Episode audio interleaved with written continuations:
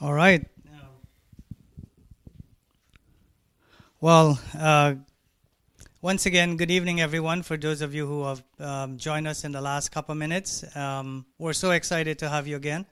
Um, Adi, Abby touched a little on um, Advent season, so I just wanted to uh, give you a quick um, intro on what we're going to do in the next four weeks. Um, each week we'll look at, uh, we will reflect on the four themes of Advent. Um, this week here is hope. Next week is love. On December 13th is joy. And December 20th is peace. Um, so uh, the English word Advent uh, comes from the from the word the English word Advent comes from the Latin word adventus, meaning arrival or coming.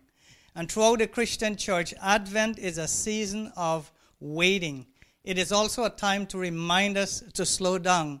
I mean, each and every one of us are busy with our day and day lives. We go to work, we go to different places, we do many different things, and our lives are so busy. And Advent is just a reminder to us to just slow down and take it easy and, and just reflect on the goodness and the faithfulness of God. Nowhere in the New Testament, God has mandated that we celebrate Advent or Christmas or Easter. The same can be said any for any other feast or festival. So in the early New Testament church, which mainly comprised of Jews and later Gentiles, the early converts were reminded of these words from Colossians. And I'm going to read that in Colossians chapter 2 and verse 16 through 17. It says, Therefore, let no one pass judgment on you in questions of food and drink or with regards to a festival or a new moon or a Sabbath. These are a shadow of things to come, but a substance, and that is the key to, to this verse. Eh? The substance belongs to Christ, which is Jesus Christ, our Lord and Savior. And, and so we give thanks and praise this evening that hope, hope, for hope to be realized, it must be anchored in something or someone. We all hope for something and we hope maybe we get a new job but it's be it, it's our hope is anchored in that new job our hope is anchored in things that we put our trust in or something that we lean on as christians as believers in christ our hope is anchored in the person and work of Jesus Christ. And that's what Colossians talk about the substance. He is the substance. I mean, when you look at, at um, Hebrews chapter 11, we talk about faith. Faith is the substance of hope substance of thing hoped for, the evidence of not seen. As believers, Christ is that substance that we talk about. It's the one that we put our hope and the one that we put our trust in. The feast and festivals, like I said earlier on, were a shadow of what was to one who is to be ruler in Israel, whose coming forth is from old, from ancient days. And so we, we thank God for, for that because it is Christ who came into our world as Micah prophesied, from you shall come forth for me one who is to be ruler in Israel. And I'm going to ask Abigail to change the slide. And the microphone is seems like it's it's off here. So is it working now? Okay. Um, I'm going to read a passage of scripture from, from Micah itself to, to, to John chapter 1 and verse, verse 5. I'm going to read 1 to 5 and then I'm going to read 9 to 15. And it's a reminder to every one of us that John declares this in his word. He says, In the beginning was the Word, the Word Christ or the Logos. And the Word was with God. And the Word was God, not a God. The Word was God.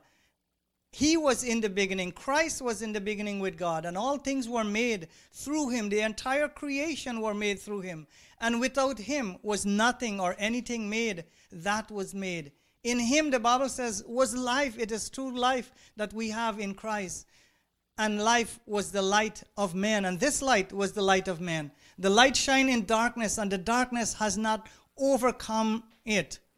And verse 9 said, The true light, which is Jesus Christ, which gives light to everyone, was coming into the world.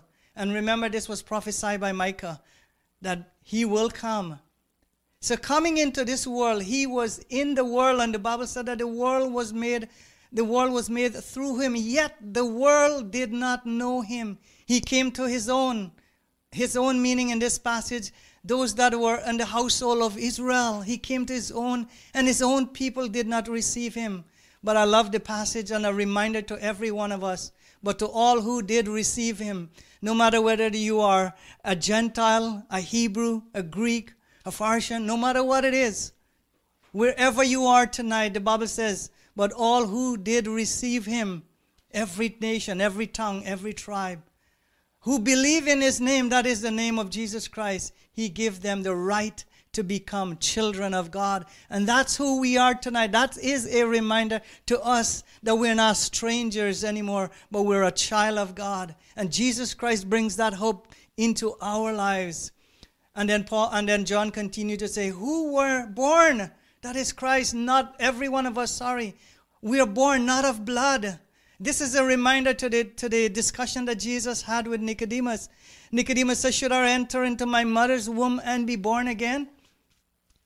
Jesus looked at Nicodemus and said, No, you must be born again, not of blood, but of the Spirit of God. It is the work of the Holy Spirit that brings us into the family of God, into the kingdom of God, that gives us new light. And so tonight we praise and we give God thanks of the flesh, nor of the will of man, but of God. It is God who came down to give us life. And verse 14 says, And the Word, the Word that was in the beginning, or the Logos, and the Word became flesh. Jesus Christ leave his heavenly glory and came down to, to us. He came down to us and dwelt among us, and we have seen his glory. Glory as of the only Son from the Father.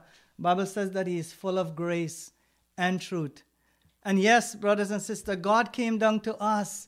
John 14 says, And the Word became flesh and dwelt among us 2,000, 3,000 years ago. Jesus Christ came. We don't look at December 25th for Jesus to come again. He has already came into this world and give his life as a ransom for us. He has already went to the cross. He's already sacrificed his life. Tonight we celebrate what Christ has given to us, what Christ has done for us. And it's a reminder to us that as we put our hope and trust, He gives us hope, He gives us peace, He gives us love, He gives us joy.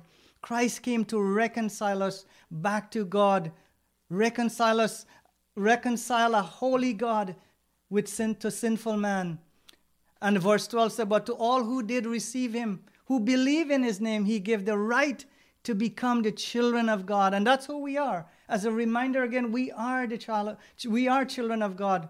Born out of blood, not of born born not of blood, nor of the will of man, nor of flesh, but of God. It is God who work in and through our lives.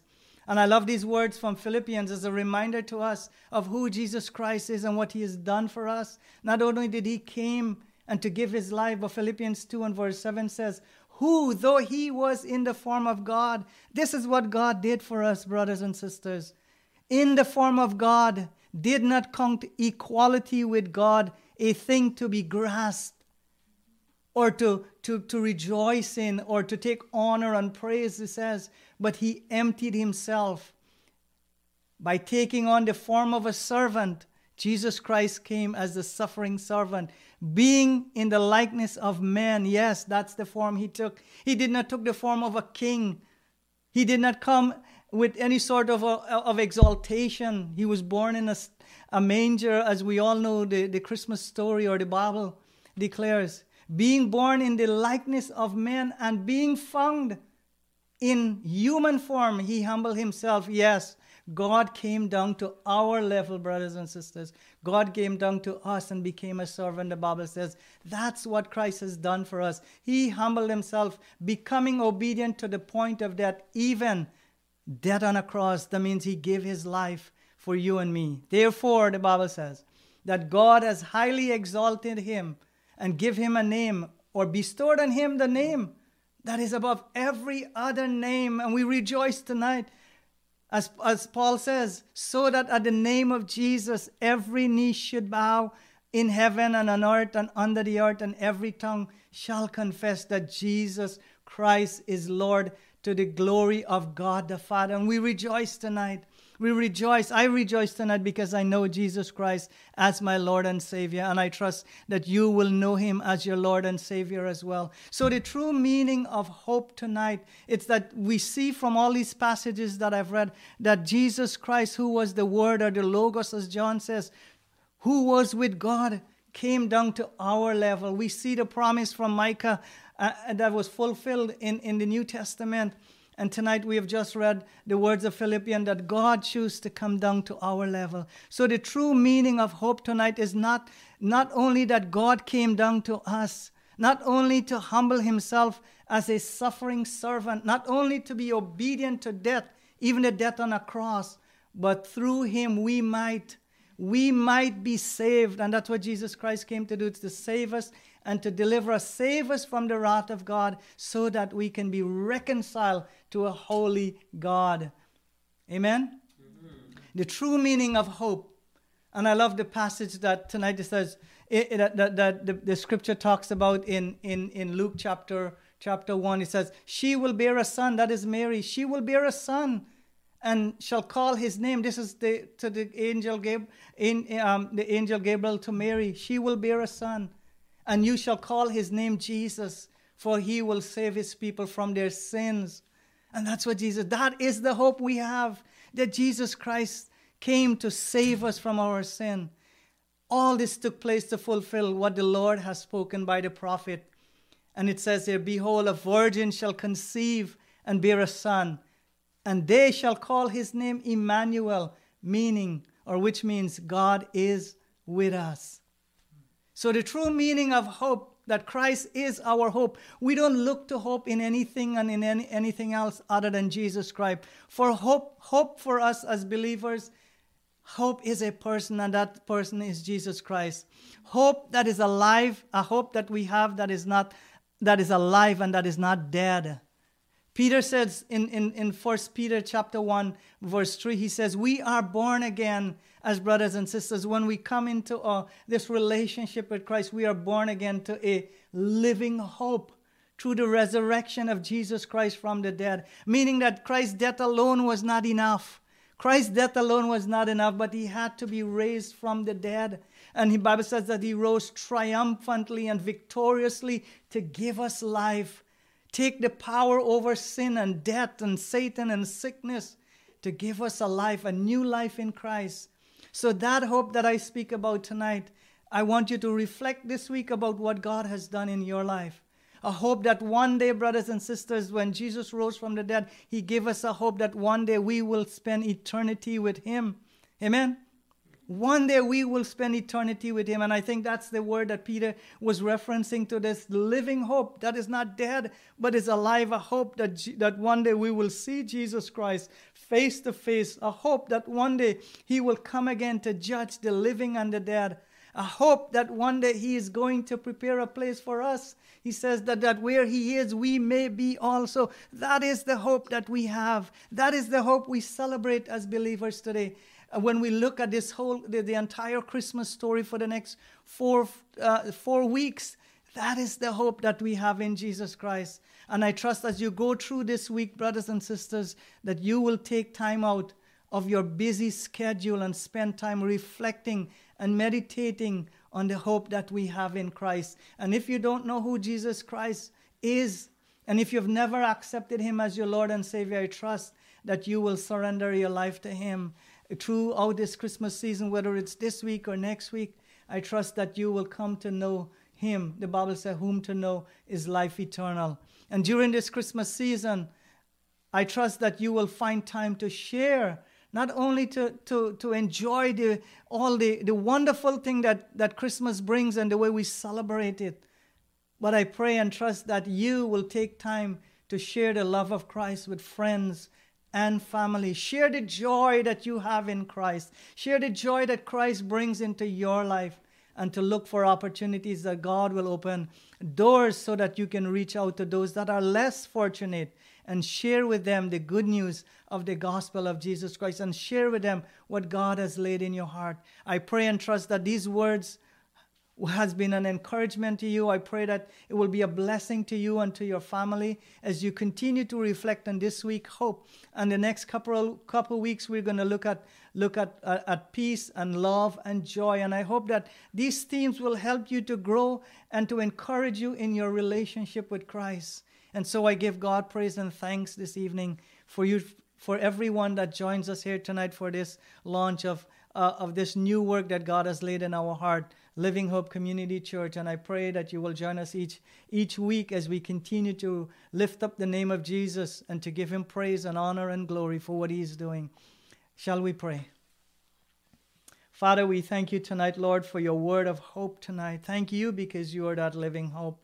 We want to give you praise and honor and glory for everyone that is watching today, by, by wherever they are, whether they're in Guyana, whether they're in the States, and across the, uh, uh, the Toronto, Father or Ontario, Father, we just commit them into your hands. We pray for those that are that are that that are struggling in their walk and in their relationship. That Lord, tonight that they can draw strength from you. And Lord God, that they can be encouraged uh, once again, that they can they can look to you, the author and the finisher of their faith. God, that they can draw not only strength, but that they, their hope can be renewed again, Father. That they will continue to lean on you Father, as you take their hands and you guide their feet and you lead them in the path of righteousness for your name's sake.